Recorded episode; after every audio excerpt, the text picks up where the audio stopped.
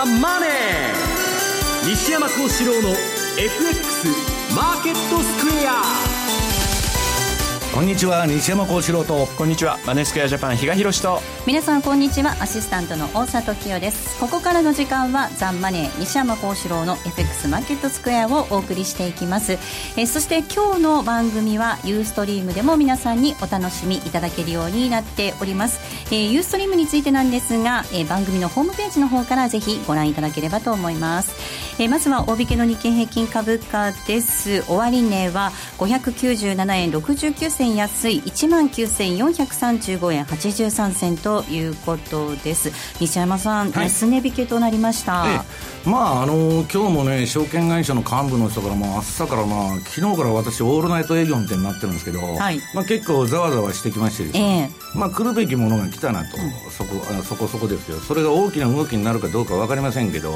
まあ、私、この放送でもですねレポートでもずっともう春あたりから秋のそばには注意してくださいと。はい。まあ、そればっかり言ってきただけの放送なんですけど、まあ、そういう局面が今到来しているのかなという気がするんですけど、うん、まあ、西山さん本当に指摘されてきた通りのような状況に今なりつつあるわけなんですが比嘉さんドル円ですがこちらもリスクオフの動き円高傾向強まっています、まあ、ちょっとここに来てやっぱ株の下げが結構きつくなってるっていうところで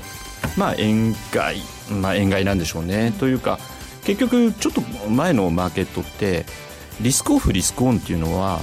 ドル買いなのかドル売りなのかみたいな感じになってたので、はい、今やっぱりまた元に戻りつつあるのかなそんな感じは受けてますけどもね。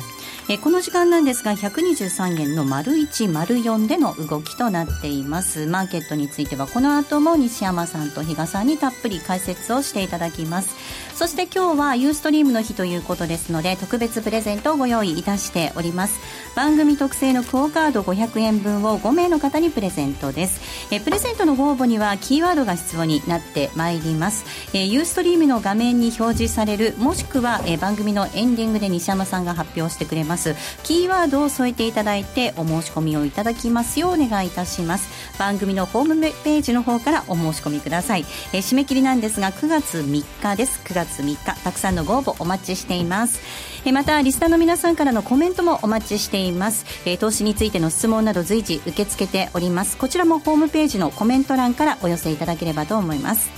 ザ・マネーはリスナーの皆さんの投資を応援していきます。それではこの後午後4時までお付き合いください。この番組はマネースクエアジャパンの提供でお送りします。えそれではまずは今日のマーケット改めて振り返っていきましょう。大引けの日経平均株価なんですが、大幅に下落しました。先ほどもお伝えしましたが、日経平均株価597円69銭安い、19,435円83銭ということで、安値引けとなっています。えトピックス、こちらも大幅下落です。50.87ポイントのマイナス、1573.01、こちらも安値引けでした。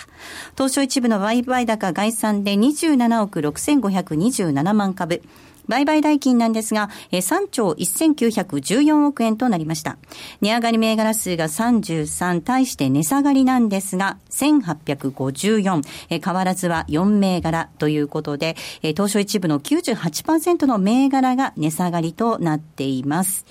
業種別の騰落率見ていきますと、今日は33業種すべてが値下がりとなりました。上げてる業種はありませんでした。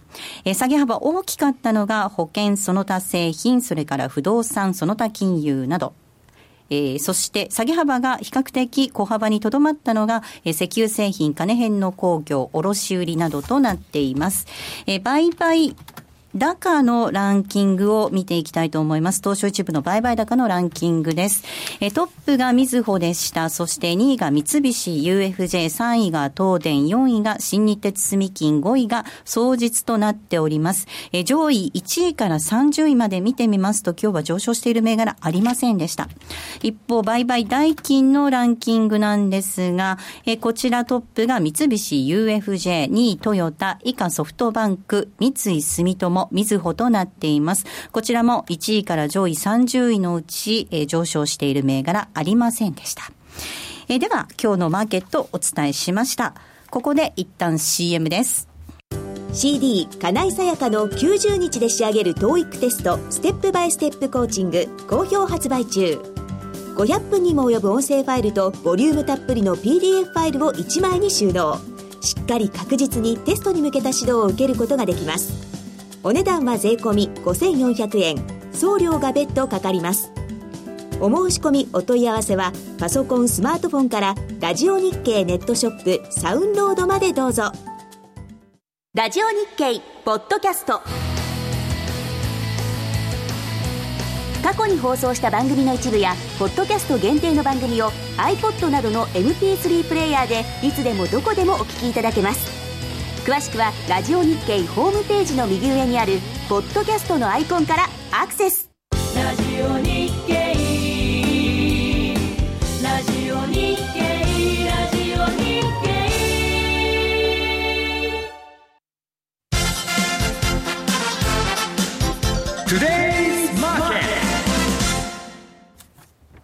トゥデイズマーケット、まずは主な通貨のレートを確認しておきます。ドル円なんですが、この時間123円割り込んでいます。122円9496です。ユーロ円138円の6875。ユーロドルですが、1.128284あたりでの動きとなっています。では、比嘉さんに、えー、振り返り、そして今後のポイントなどについてお願いいたします。はい、まあ今日これだけですね、昨日今日ですかね、結構あの、世界的に株が下がってるということありますんで、まあ引き続き、えー、この流れ続くのかどうなのかっていうところを気になるところだと思います。で、ちょっと資料で多分、えー、ダウの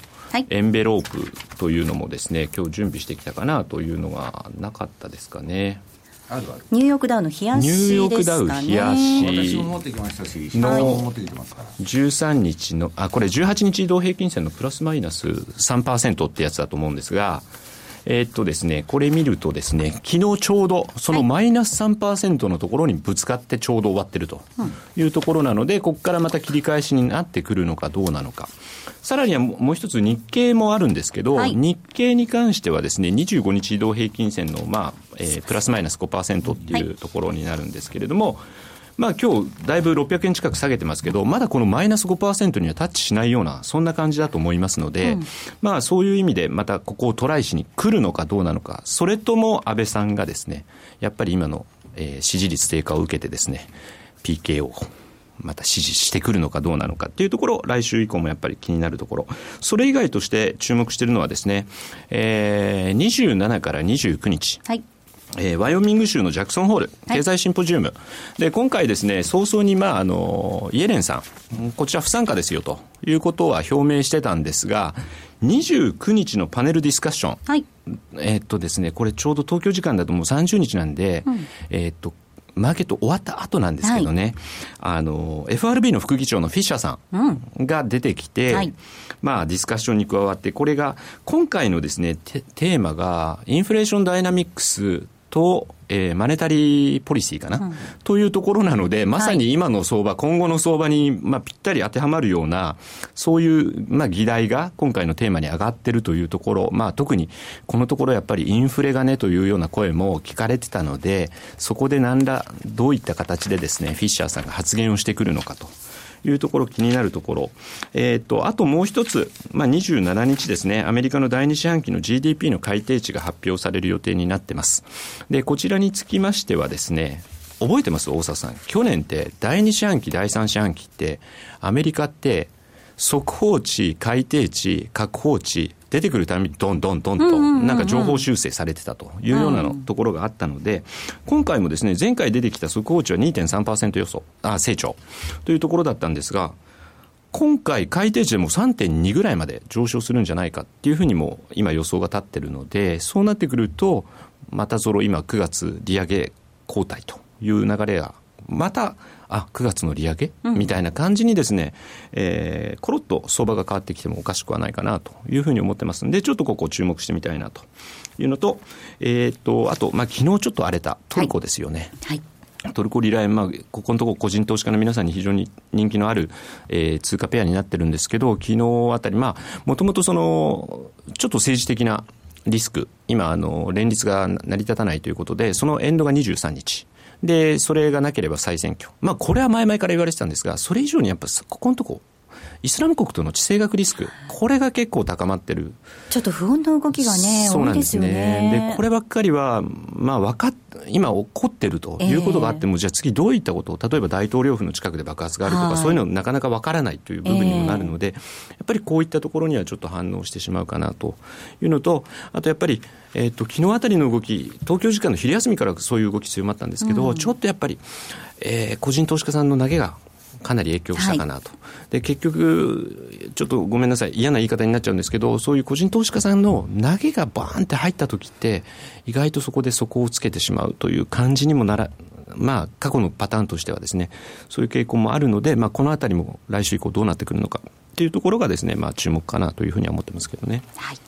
では西山さんにお話伺っていきましょう、はい、今日、えー、昨日はダウも今年最大の下げとなりまして日経も600円近い下げとなっています。はいまあ、あの、バブルで下駄履いてる部分が剥がれてるだけなんですね。うん、で、今私、あの、先進国から新興国まで、まあ、いろんな人と喋ってるわけですけど、はい、景気なんて言ってる人がいないんですね。まあ、アメリカ比較的ましですけど、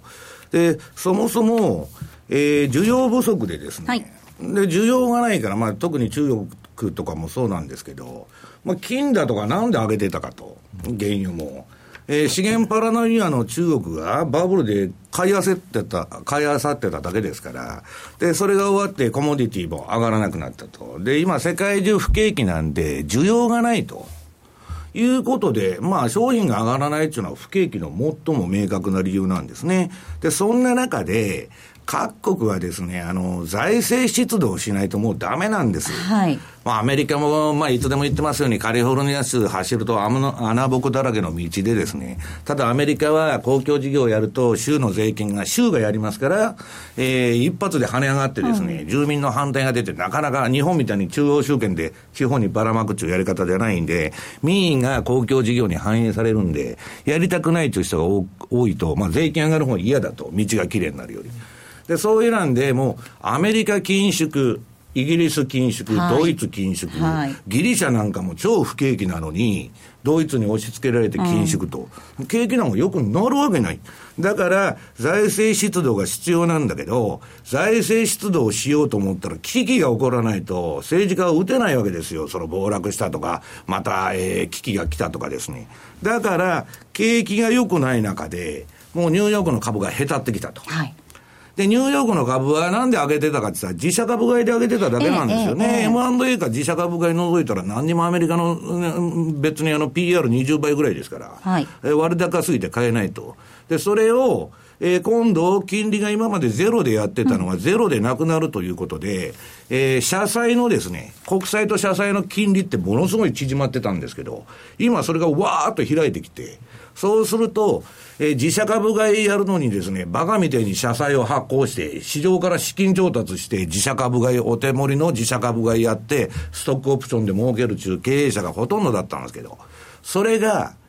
この3か月間ぐらいで急激に落ちてきた。はい。これは潮目の変化なんですね。うんうんうん、だから、まあもう、あの、すでにそう終わりの兆候は見えてたんですけど、一旦は秋に向けて調整の流れに入っていると。いうことです。だから、ドル円だけ今まであの通貨でもガラパゴス通貨と言われて、はい、何が起ころうが PKO で支えてたんですけど、うん、私は今、ドル円もこのクロス円の、まあ、先ほど言われたトルコの急落とかいろいろあるんですけど、ちょっとまずくなってきてるという感触を今持ってるわけです、うん、今までそのアメリカの株式市場を支えてたのは、低金利を背景にした M&A と自社株買い、はい、で、それができなくなってくるということで、急に警戒感が強まっているとい。うことなんですよね。はい、であの利上げそもそもどうですか、その今また9月っていうのが後退してますけれども。まあ、議事録見て後退だとか、私はもともと 9, 月なんかやるわけがないと、一年中で一番ね、過去何百年遡って株が下がる月に、うん、なんでやるんですかと。いうのがあって、で、今、あの、ゼロヘッジ、はい、まあね、非常に相場に対して皮肉的な、あの、えー、記事が多いゼロヘッジ見てると、まあ、えー、冗談でおちょくったようなことも書いてあるんですけど、はい、要するに9月はないんだと。うんで、なんでないんですかというとですね、はい、えっと、今トランプあ、の、フットボールがあると今度。はい、これからね。ええ、シーズンが始まるから、あんな利上げとかうんぬんだとか、何でも話題にならないと。で、ないんだと。大好きなフットボールみんな見てると。で、SP500 が、まあ、2150ぐらい割っとったら、イエレンは、えー、利上げをしないと言われてるんですけど、今それ割っちゃってますから、ないだろうと。で、今、あの、トランプさんがトランプ旋風でですね、おかしな旋風巻き起こしてるんで。大人気ですよ。あの人のニュースしか出てこないんで、そうなんです。なんかそれもまずいんじゃないかと。うん、まあ、浸透しないってことですね。で、IMF のリカルドさんは前からもう、えー、上げてくれるなと、アメリカ利上げするなと、新興国むちゃくちゃになりますと、ドル建て借金してる新興国は危なくなるんで、遅らせてくれと、要請してるわけです。で、まあ、最後はですね、やっぱり大元、あの、あ一番聞いてるのは1937年の亡霊の、この、あの、幽霊とか亡霊とか言われてるんですけど、まあ、あの、世界最大のヘッジファンドの、まあ、あの、ブリッジウォーターのレーダリオですね、はい、史上最、最高のファンドマネージャーが、えー、今年は利上げしたら1937年の再来が起こる可能性あるということでビビらされてるんですね。だもうちょっと様子を見るだろうと。で、インフレの兆候が全くないわけです。はいええ、全くない中、原油が40ドルまで来ましてですね。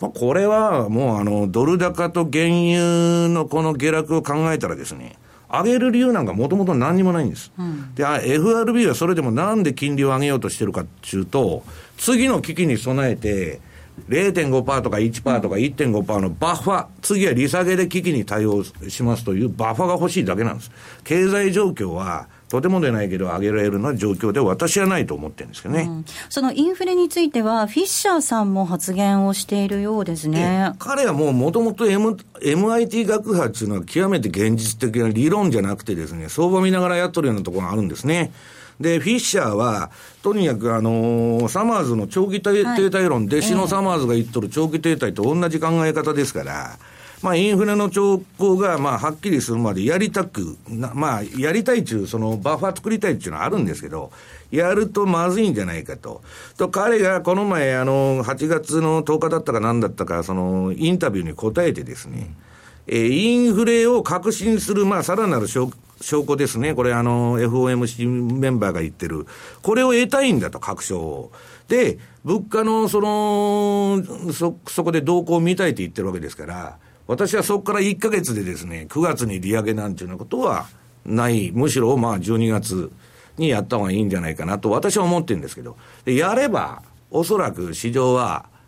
えー、結構な混乱が起こると私は見てるんですけどね。もし9月に利上げがあれば、ということですよね。比嘉さん、本当に今回、その中国がまあきっかけ、端を発したって言っていいのかどうかあれなんですけど、一気にその経済に対する、世界経済に対する悲観論っていうのが、ここに来て膨らんできた感じもありますそうですね、まあ、これまで確かに中国が引っ張ってた側面って強かったと思うんですけど、それがああやって株が急におかしくなってきた、で、PKO でなんとか支えるって言ってたにもかかわらず、別の手段もみたいな話になってきたんで、やっぱり、手の返しましたよね。お金ないのかなとかっていうようなところ、でも今日なんか見てると、ちょっと今日3500、上海なんか3500割った後にですね、またそこから切り返してきてるような感じなので、やっぱりこの辺って、まあ、状況によってはやっぱり PKO で入ってくるのかなみたいな感じもなきにしもあらずなんですけどね、まあ、なんか、なんか今、世界的に全部その、何でもかんでも中国っていう、そんな風潮にもなってるのかなって、そんな気もしなくても、しなくもないんですけど、果たしてだから全てが全て、本当に中国っていうふうに決めつけちゃっていいのかって、そこはちょっと思うところがあるんですけどね。そして西山さん、その先ほどお話の中に、ガラパゴス通貨のドル円というお話ありましたけれども、はい、利上げがもし9月にないとすると、これ、ちょっと。そうですね、もう利上げやるやるっつって、ほとんど織り込んでるんですね、えー、ドル円の上昇、はい、この前125円の後半いったところで、ほとんど織り込んでます、もう8割方、うん、9月に利上げやったところで、材料出尽くしで私は売りになると思うんですけど、そうするとですね、えー、極めて危ないと。で、今日あの、チャートを持ってきましてですね、はい、えっと、なんだっけ、ドル,、円の13日エンベロープ。はい。これあのー、今まではとにかく私はずっとおしめさえ買っとりゃいいんだと。はい。まあ、えー、13日の、まあ、移動平均の1%下、2%下は全部買うんだと。いうことで説明をしてきたんですけど、それはあの、今月までで、うんもうあの、私は10月の末ぐらいまでは、極めてポジションをですね、まあ3分の1から5分の1に落として、えー、徹底的に、えー、リスク管理しながら相場に参入するというあれなんですね。なぜかというと、うん、利上げがないということに9月になれば、それなりの今までの利上げを織り込んで買ってきた人の反省が一回そこで、私はその後またドル上がると思ってるんですけど、一回、それこそ比嘉さんのさっきの言葉は悪いですけど、投げが出るんですね。で投げが出ないとすっきりしないんです。で、今の相場って、あのー、えっ、と、今週かな。えっ、ー、と、次にね、エンベロープのあの、1時間足。はい。1時間足、13時間エンベロープ。13時間エンベロープ。はいこれまあ、あの、今週みんなあの、ちょっと相場が下がったような局面で、あの、議事録の後ですね、はい、私も拾ったんですけど、すぐ売っちゃった。うんもう移動平均まで戻ったら、13時間移動平均まで戻ったらすぐ売っちゃったと。で、ちょうどたまたま大札さんもその辺で、なんだっけ、124円台買ったんですか？そうなんですこんなとこ買うんですか？みたいな話をしてたんですけど、はい、あの、それはまあ議事録までに売りだと。はい。で、それはまあ売られてうまくリグったわけですよね。はい、で、それで、またあの13時間のエンベロープのまあ下まで下がってきたんで、ここを買ったと。はい、また買いました。また買ったんだけど、もう今上戻らないんで。そうですね。移動平均でまあ決済しちゃいなさいと。はい、で、そういう相場なんです、今。うん、うん、もうせいぜい2、30銭取れるような。で、私が注意してるのは、今まではもう何でもかんでも買い買いだけやってたらよかったんですけど、ドル円の今までの PKO の反動が、私は9月に出ると思って、うん、もう支えて支えてみんなが舐めてますから、うん、ドル円は下がりゃ買っといたらいいんだと。それの集積なんですね。で、25円のあれまで行ったんですけど、一旦ドスンとくるというのが9月じゃないかと思ってる。もちろん落ちたら買いたいと思ってるんですけど。だからどのレベルまで落ちたら買いたいか、それはまあ相場を見ながらということはもちろんありますけれども。時間が一番重要なんですね。要するに10月一月は、はい何が起こるか分かんないと、あ9月、10月の2か月は、だからそこはディフェンシブに行くと、うん、でうまくいけばそれは相場戻るかも分かりませんし、あれですけど、で、えっ、ー、と今日は ATR バンドも持ってきたのかな、もう郵送なんで全部やってもらいますけど、はい、今ね、これ、冷やしのその標準偏あ、26日標準偏差、上の青い線ですね、で、14日の ADX、これが底倍から上がりかけとるんです。これ下手すると、円高トレンドが出る可能性が、まあ、なきにしもあらず、多分 PKO で止めるでしょうけど、はいえ。と、今日の相場の、今日の朝の時点の相場の輪郭というのは、上が124円、この3日の ATR バンドで見ると。下が122円81。大体まあその辺で止まっとるわけですけど、はい、これがですね、移動平均がわーっと下がってきて、まあちょっと、下に一旦行ってもおかしくないなとは思ってるんですけど、今まあすぐそういうことになるとは思ってないんですけど、うんまあ、ちょっと今までとは、えー、違う円高にも注意が必要というふうに思うんですけどね。はい、えー、ここまではトゥデーズマーケットをお送りしました。気になるレースが今すぐ聞ける。ラジオ日経のレース実況をナビダイヤルでお届けします。開催日のレースはライブで、3か月前までのレースは録音でいつでも聞けます。電話番号は0570-008460。0570-008460 0570を走ろうと覚えてください。情報量無料かかるのは通話料のみ。ガイダンスに従ってご利用ください。ソニーの卓上ラジオ ICF-M780N 好評発売中。デザイン操作性もシンプルなホームラジオです。ラジオ日経のほか AM、FM が受信できます。お休みタイマーと目覚ましタイマー機能付きで価格は税込1万1880円。送料が別途かかります。お申し込みは0335954730ラジオ日経通販ショップサウンロードまたはネットショップサウンロードまで。M2J トラリピーボックス。トラップリピートトラップリピート。僕の名前はトラリピトラップリピートトラップリピート。それを略してトラリピー FX 投資をもっと楽しくトラリピで成果を上げることを目指していきましょう。え今週も質問をいただいているので、まずはそちらをご紹介したいと思います。いつも楽しく拝聴しています。エンベロープについて質問したいのですが、ボリンジャーバンドよりも使い勝手が良いのでしょうか？また、エンベロープは1時間足よりも短い短期売買はしない方が良いのでしょうか？と、人生の帰り率さんからいただいております。えっとですね、私もあのと、ボリンジャーバンドは昔から作ってるんですけど、まあ、ボリンジャーまた今度日本に来るという話ですけど、あの、あのですね、ボリンジャーというのは、えー、っと、相場の振れ幅を計測しとるんですね。で、まあ、それはいいんですけど、例えば毎日5円ずつ上がる相場、20日間5円ずつ毎日上がったとしましょうか。標準偏差ってゼロなんですよ。だからもうこんな狭いバンドになっちゃうんで、まあそういうことはまあ置いといて、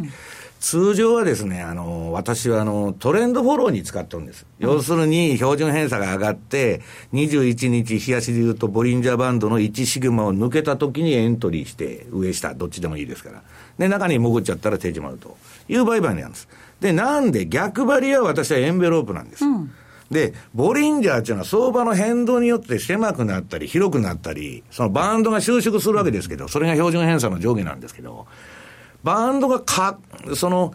狭い時に逆張りやっちゃうと、そこからバンドがわーっと拡大していってですね、はいはい、とんでもなく大損する可能性があるわけですよ。まあ、ストップ入れたら問題ないんですけど、だから2シグマまで行ったからもう上、プラス2シグマまで行ったら上だとか、下マイナス2シグマまで落ちたから買いだっていうのは、非常に危険な、トレンドを見ないとやってると、なんかたまに大沢さんやってるらしいんですけど、非常に危険な行為なんですね。で、移動平均っていうのは、帰り幅っていうのは何パーセントって一定じゃないんですか？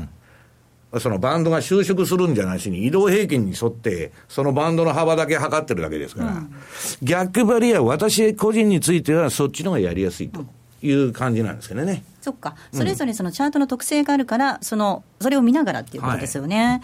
あの比嘉さん、そういえばポケトラで、ですね、えー、エンベロープ搭載ということですね。はい、まあ、今、多分ユーストなんで今日画像も貼り付けてきましたけれども、うん。はい、まああのちょっとポケトラの方先行というような形でですね、えー、出させていただいております。まあ、えー、ちょっとあの設定だけはしていただかないといけないんで、例えば13日の移動平均の時にプラス1%、プラスマイナス1%とプラスマイナス2%が出るようにする、はい、あるいは13時間移動平均の時はプラスマイナス0.3とプラスマイナス0.6、うん、ちょっとここのあの設定だけはお願いしたいところなんですが、まあもう皆さんだから、そうですね、13が、まあ、マジックナンバーじゃないですけど、はい、キーナンバーで、そこの、冷やしの場合が、プラスマイナス1と2、えー、60分足の場合が、えー、プラスマイナス0.3と0.6、もうこれはもうなんか数字、ポンってすぐ出るようにですね、インプットしていていただければなというふうには思ってますけどね。はい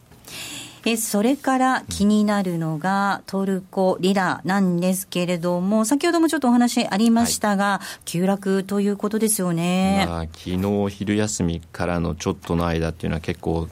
すごい動きになってましたね。えー、まああの本当そういう意味では最後の投げだったのかどうなのかまだこの判断っていうのはできないところではあるんですけど、えっと、ちょうどその時ずっとドルトルコの私チャートも見てたりしてたんですね。今今日出てるかと思うんですけど。で昨日ちょうどその時間帯に1ドル3トルコリラ、はい、まあここまでのペースも本当早いなと思ってたんですけれども、まあ、そこ節目と言われるところもワンタッチ。ただ対空時間っていうのはそれほどでもなかったです。そこを一旦ポンとつけに行った後に、うんまた一旦、えーと、トルコのトルコの買い戻し。それが、まあ、トルコリラ円にもですね、うん、波及してきて、まあ、最終的には今日ニューヨーク終わる時では42円の30近辺とか、うん、そういう感じまで。で今またちょっと上値が重くなってるかなというところなんですが、まあ、昨日そうは言ってもですねあともう一つ見てたチャートがあるのでちょっと今画面をそのまま映したんですけどこれトルコリラ円の週足なんですね、はい、今画面に出てるのが、週足で,、はい、でえー、上がボリンジャーの下が RSI を出してきて、はい、大体ちょっと30割れっていうところで過去のパターンだと、ええあのちょっと反転してるというのがあったので、はい、まあ、あのどうなんだろうというふうに思ってた時昨日ちょうどだから43円台の前半あ41円台の前半まで落ちた時、うん、えー、その時の RSI が29.9とかそんな感じを私ずっと見てたんですよ。でどうなんだろうここら辺ままたもう一段来るのかなと思ってたら、そこから切り返してたというところがありますので、まあ、30をすぐに割ったから、じゃあもうここがそこだっていう判断にはちょっと使えないかと思いますけれども、少しまあ、そういった部分もですね、あの、昨日もちょうどそこから切り返したというのもありますので、えー、ちょっとそそれも参考にしていただければなというふうには思いますけれどもね。だから今、ボリンジャーバンドのちょうどいい例が出てるんですけど、はい、バンドが急拡大してるでしょ、ええ、じゃあその前に2シグマタッチしたっつって買っちゃうと、ドーンとくるわけです。そうですね、その後ぐっと来てますもんね。だからそれは、このチャートスケアで本当は標準偏差を表示させてです、ね、トレンドっていうのはやっぱ見ないとだめ、うん、で、その下のまあ RSI だとか、うんぬはまあまあ固定的なあの循環のあれだからいいんですけど、ボリンジャーはそういうところに気をつけないと、バンドウォークっていうのをやりますんで。うんちなみに標準偏差も見てたんですけど、気持ちこれから少しちょっとなんかトレンドが出るのかどうなのか、微妙なところなんですよね。まだ完全に、あの、冷やしは綺麗にもうトレンドなんですよ。はい、正直なところ。ところが、週足まで、よく冷やしと週足が、同じようにトレンドが出てる時が一番怖いっていうか、トレンドが発生しやすいっていうのはもう西山さん前々から言ってるところなんですけど、まあ、今回週足はまだそこまで波及してないというところはあったので、まあ、ちょっとここ、ここからまたトレンドが出ると本当嫌だなというのはありますけれども、まあ、この辺も一緒にご参考にですね、えー、こういう時だからこそちょっとチャートと向き合っていただければなと、うん、そんなふうには思ってますね。はい。さあ、比嘉さん、今のようにそのチャートとどう向き合うのかなどをじっくりそのお話聞いていただけるセミナーがありますね。はい。もう、えー、8月が終わって9月の声を聞いたらすぐに、まあちょっと札幌の方にですね、お邪魔する予定になっております。なんか、札幌涼しくなってるみたいですよ。すごく。というのです、ありがたいですね。結構ですね、それを期待して、過去2年、3年前ぐらいからうち、あの札幌セミナーやってるんですが、9月5日過去はもうずっとあの裏切られてたというのもありましてですね。じゃあ3度目の正直っていう今度こそは。2度あることは3度あるとも言いますんで。まあでもそういうことよりも半年ぶりなんですね、実は、あの札幌にお邪魔させていただくのがで全国セミナープロジェクト2015、うん、年度になってからはですねあの初の開催となりますので、ぜひ皆さんね、あの、足を運んでいただければなというふうに思っております。はい。えー、9月5日土曜日になります午後1時から札幌証券取引所で無料投資セミナーを開催いたします。出演なんですが、人気テクニカルアナリスト福永博之さん、そして M2J シニアストラテジストの木戸元明さんです。お申し込みなんですが、インターネット限定で、ラジオ日経の9月5日札幌セミナー専用ウェブサイトで受け付けています。締め切りですが、8月30日、8月30日となっております。えー、皆様ぜひご応募いただければと思います。ここまでは M2J トラリピボックスのコーナーでした。マネースクエアジャパンは FX は投機ではなく資産運用であると考え、特許取得済みのオリジナル発注機能や独自のリスク管理ツールの開発により、今までとは違った取引スタイルを個人投資家の皆さんに提案しています。オリジナル発注機能の代表例をご紹介しましょう。トラップリピートイフダン、通称トラリピです。これは普段忙しくて、為替レートや情報などを頻繁にチェックできないような方々にも、しっかりと投資できる手法を作りたい。そんなコンセプトで開発しました。具体的には、もしもこのレートで買えたらいくらで売るといった注文、つまりイフダンをたった1回設定するだけで、複数発注できる、つまりトラップができ、さらに成立後、自動的に注文を繰り返すリピット機能まで備えたマネースクエアジャパン独自の発注機能です。一度設定すれば手間なく24時間収益チャンスが狙えます。またトレード画面に貼り付いて相場の動きにやきもきすることもないので、感情に左右されない取引が可能です。リアルの取引に入る前にトラリピを試してみたい。そんな方には実際のトレード画面、実際の為替レートで取引できる FX のバーチャル取引、トラリピ FX バーチャルをご用意しています。ご登録、ご利用は無料です。詳しくはマネースクエアジャパンのホームページをご覧ください。マネースクエアジャパンが提供する外国為替証拠金取引は、外国為替相場の変動や各国市場金利の変動により損失を被ることがあるほか、その損失は投資金額を上回る恐れがあります。また、トラップリピート違反は取引の利益を保証するものではありません。取引説明書をはじめ、契約締結前交付書面などの内容を十分にお読みいただき、ご理解の上お取引ください。なお取引に際しては所定の手数料がかかります。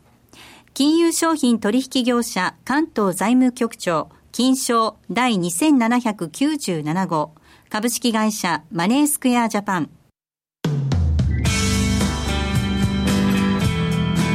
西山幸四郎の FX マーケットスクエア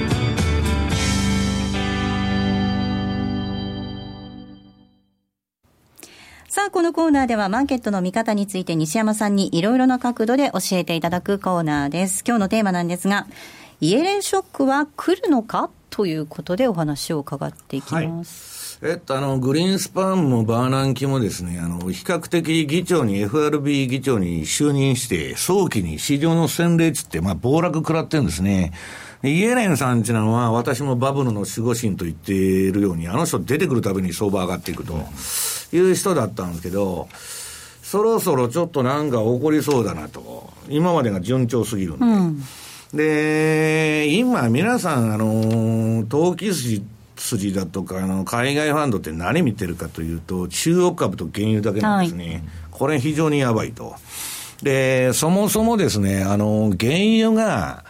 えー、40ドルを今後割ってくるとですね、あの、この放送でよく取り上げてます。今日もこれから取り上げるんですけど、ジェフリー・ガンドラック。うん、これは世界の紛争だとかですね、えー、やばい経済事件が起こると言っとるんですね。原油が下がりすぎるのは良くないさ。ある程度のところで落ち着いてるといいんですけど、うん、世界平和にとって良くないんですね、原油の下がりすぎっていうのは。あと、えー、なんだっけ、うん、中国はもうわけがわからんと。で、新たな、まあ、PKO レベルとして、今日もさっき来てましたけど、失業率もずっと4.1なんですよね。どうやって計算してんだろう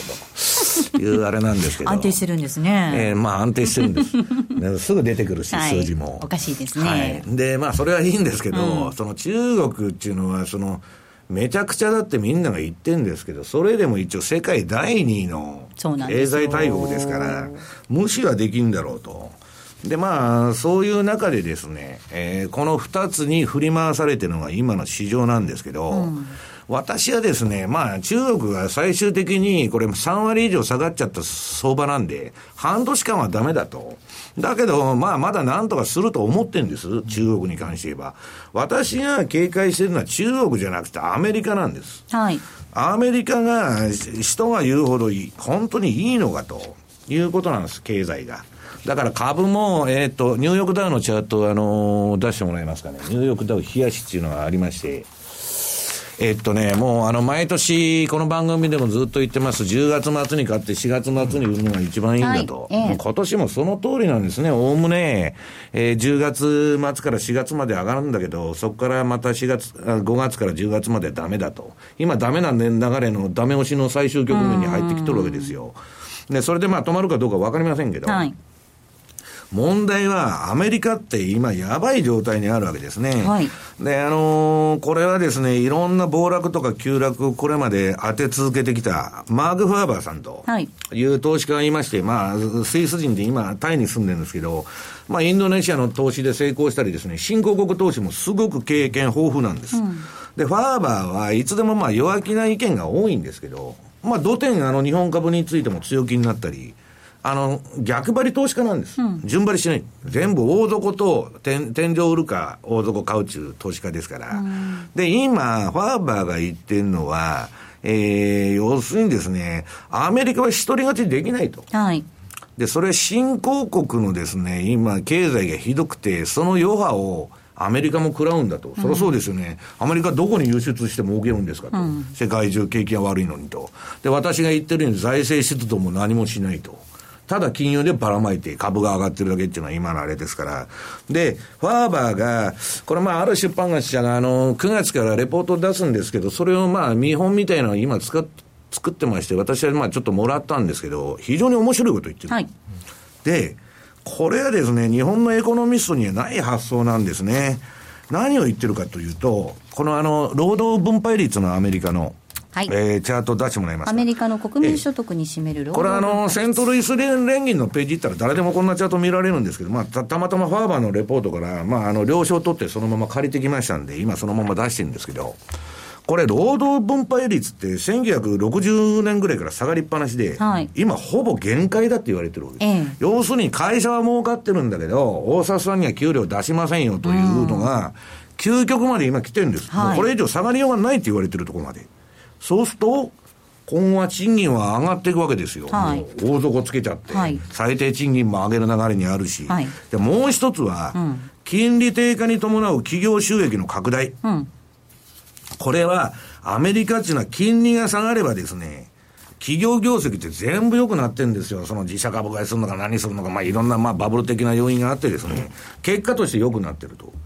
今度金利上げるわけでしょ、はい、フェデラルファンドレート。下がるしかないじゃないですか。そうすると賃金も上がるし、えー、企業収益も、もしかしたら利上げで下がるかもしれないと。要するに今までは、えー、労働分配率が低下ししてたのは上昇しそうだと。はい、で、金利が、えー、もう低下するにはゼロまでいっちゃいましたから、はい、もう上がるしかないと、もう利上げするって言っとるんですから。そうすると、アメリカの企業収益に対する追い風が、やんじゃうんですね。うんうん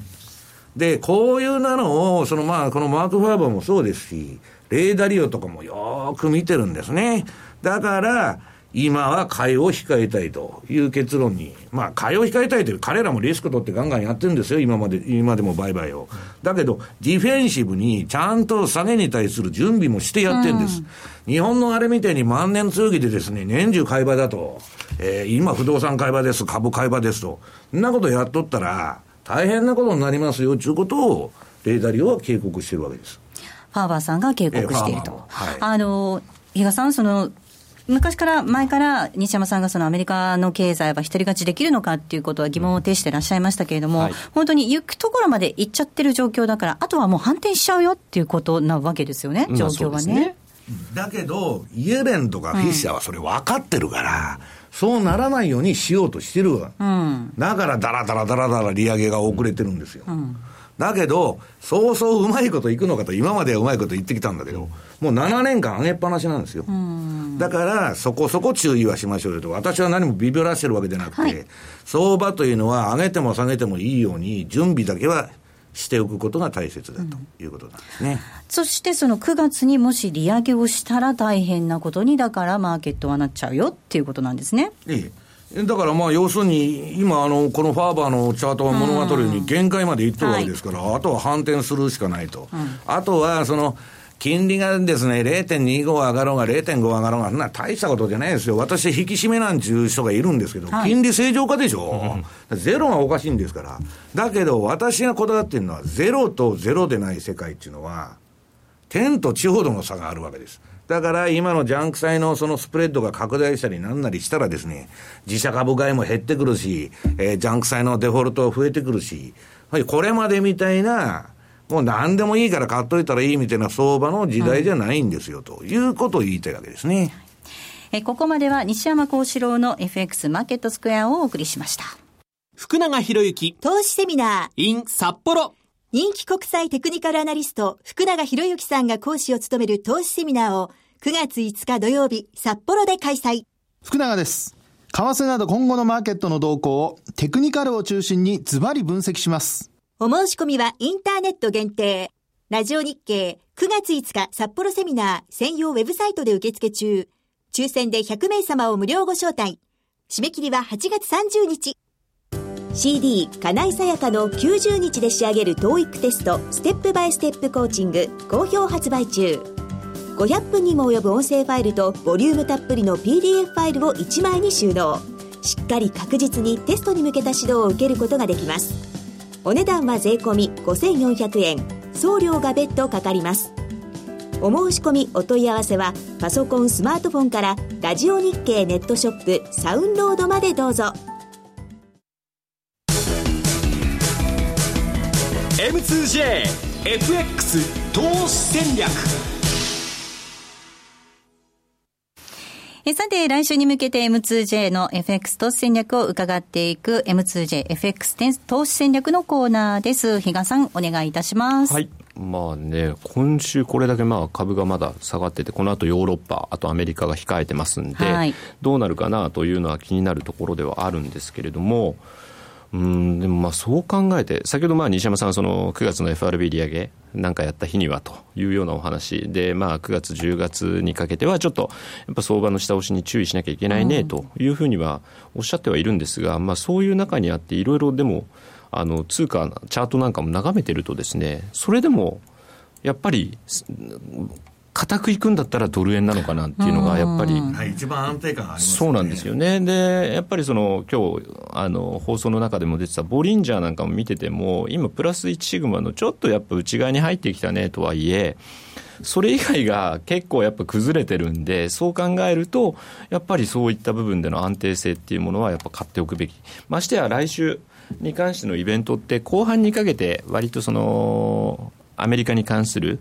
あのイベントが控えているということもあるので、逆にそういったところはやっぱり、えー、っと素直についていくしかないのかなというようには考えてるんですけどね、だからまあそういうふうに考えると、やっぱり、まあ、ドル円、でもそうは言っても、じゃあ今後の多分トルコだってどうなるのっていうのは、結構今、個人投資家の皆さん気になってるところなので、そこも触れざるを得ない、おそらく再選挙、再選挙に関しては私はもう織り込みは済んでると思ってね、11月までいったらもう織り込んでますよ。もう全然それはもう織り込んでると思うんですけど、本当に見えないのが、どうしても地政学リスクっていうところだと思ってるんですね。だからまあ先ほど話したそこの部分を、まあ、あの週足のえー、RSI で見ていく、そういうふうにししていこうかなというふうに思ってますし、あとは、ここのとこ、まあ、そのオセアニア通貨でいうと、どちらかというと、オージーが少しちょっと弱くなってきて、ニュージーが切り返してきたかな。で、今週、あの、グローバルデリートレード、あの、乳製品価格ですね。うん、まあ、11回目にして、久しぶりに反発なんですけど、それまでの先からすれば、まだまだ復活はしてない、またこの辺がだからまた、えー、っと、もみ合いになる材料にはなってくるかなというところもありますんで、まあ、そのあたり、まあ、オージーかニュージー、その時のチャートの形状、まあ、株が崩れると、こういったオージー、ニュージーって、ニューヨークダウとの相関性が高いっていうふうに言われてる通貨なので、ちょっと警戒しなきゃいけないよというようなことにもなろうかとは思うんですが、まあ、そのあたり広く浅くちょっと来週はですねですね、えー、また、えー、津田とともどもですね、頭を悩ませる展開になるのかなというふうには思ってるんですけどね。ドル円はこの時間123円挟んでの動きになっています。うん、だから、今週月曜日に書いたレポートなんかでも、うん、あの、レンジ123円の50、125、下、えー、100銭。上50銭のバッファーでいいでしょうっていうふうに一応書いてたんですね。そうすると、だから下100銭ということは122円の50ぐらいまでは、まあある程度やっぱり想定はしておこうかなというふうにもありますし、ちょっとやっぱり今125より上っていうのは厳しいかな、うん、そんなふうには思ってきてますけどね。はい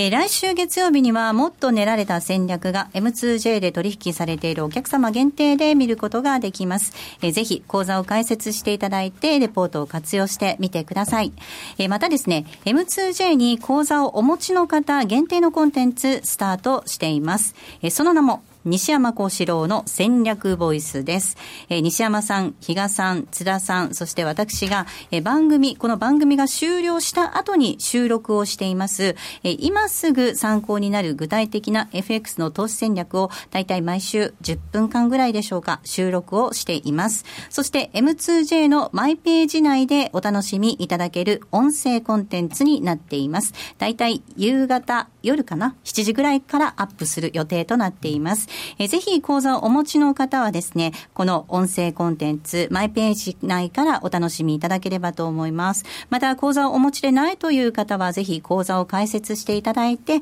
こちらの西山幸四郎の戦略ボイスのコンテンツもお楽しみいただければ嬉しいです。ここまでは M2JFX 投資戦略をお届けしました。さあ、お送りしてまいりました。西山幸四郎の FX マーケットスクエア、そろそろお別れの時間なんですが、はい、今週はプレゼントがありますので、キーワード、西山さんからお願いいたします。つくつく帽子でございます。なんかよくわからないんですけど法法華経かと思ったんですけど。つくつく帽子でございます、えー、夏ですからね。つくつく帽子、えー、ということです、えー、こちらを添えていただいてご応募いただきますよ。うお願いいたします。皆様からのたくさんのご応募お待ちしております、えー、さてお送りしてまいりましたザ・ンマネー西山幸四郎の FX マーケットスクエア。そろそろお別れです。ここまでのお相手は？西山幸四郎とマネースクエアジャパン比嘉宏と。大里清でした。さようならこの番組はマネースケアジャパンの提供でお送りしました。